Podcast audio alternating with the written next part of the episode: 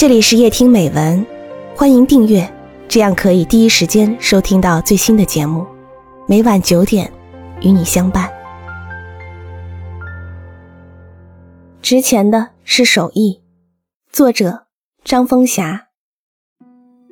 外公是个木匠，外公的手艺是祖传的，几十年来，在我们老家一提起王木匠，没有谁不竖起大拇指的。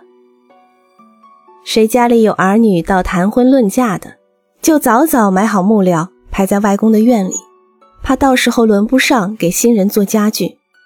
家里有聪明伶俐男孩的，又设法接近外公，以期能跟着他学个一技之长。其实这是枉然，外公早就想从他的四个儿子中选一个接班人，使他的祖传手艺继续传下去。我的四个舅舅中，属四舅最聪明，也属四舅文化最高。他是县中毕业的，但是四舅就是不愿做木匠。他说，一听到锯子与木头的摩擦声，浑身就起鸡皮疙瘩。让他做木匠，还不如杀掉他。那年暑假，四舅和外公大吵一架之后，背着行李箱卷去了深圳。气得外公三天没吃好饭。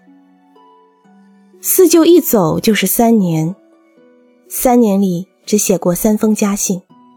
第一封信是第一年春天写的，他说：“深圳到处都是机会，只要运气好，干一年顶做木匠十年。”外公一句话没说，把碗筷一个，带着孙子买炮去了。第二封信是第二年春天写来的。他说：“那边机会虽多，但没有一个是留给乡下人的。他依然替人打工，比做木匠辛苦多了。”外公还是一句话没说，就着外婆炒的小菜和另外三个儿子喝得一塌糊涂。第三封信当然是第三个春节写来的。外公看完信后，只说了一句话：“打电话叫小四回来。”十天后，四舅真的回来了。他是瘸着一条腿回来的。四舅回来后，外公既不问他外面做的事，也不指使他干活，四舅就天天吃了睡，睡了吃，再懒的人也搁不住没事干。何况四舅本就不懒。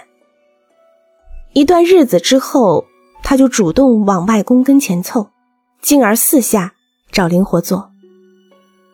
外公说：“哎呀，你在这儿碍手碍脚，倒不如去院子里把那堆废木料卖掉。”四舅高高兴兴地装了一拖拉机，拉到集市上卖了一百元钱。几天之后，外公又让他去把做好的几件柜子卖掉。这一次，四舅卖了一千元钱。又过了几天，外公又让他去卖一组屏风。这次，四舅卖了一万元。四舅给外公钱时，有一种抑制不住的兴奋。外公说：“同样是一堆木头。”当劈柴，它值一百元；做成柜子，它值一千元；再做成屏风，它就值一万元。最值钱的是什么？嘿，是手艺。外公说这些话时，一直没有停下手中的活计，甚至连眼皮也没抬，而四舅。却一下子明白了，并开始踏踏实实的跟外公学起了木匠手艺。如今我们老家都知道有个瘸子木匠，木匠的手艺是祖传的，远近闻名。